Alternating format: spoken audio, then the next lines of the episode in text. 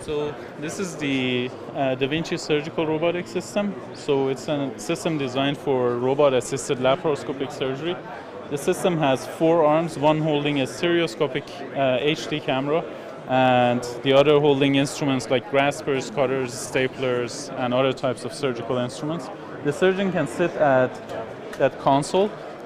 He will, he, he or she will get a HD vision of what is going on in the body and get to control in a master-slave manner uh, the instruments that he has in the field. So if you look at that, uh, you see that this gentleman is trying to play around with that uh, coin over there so he can grasp and move it around.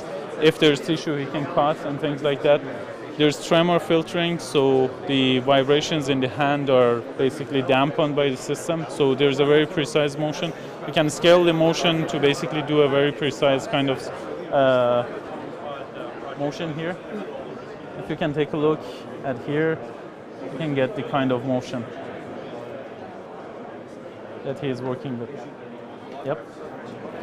This is a, a normal manual laparoscopic tool.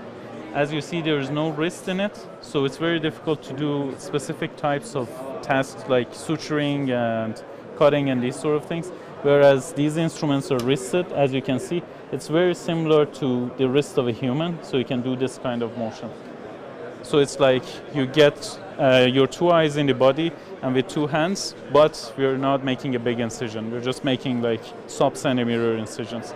So you can basically go home after the surgery on the same day.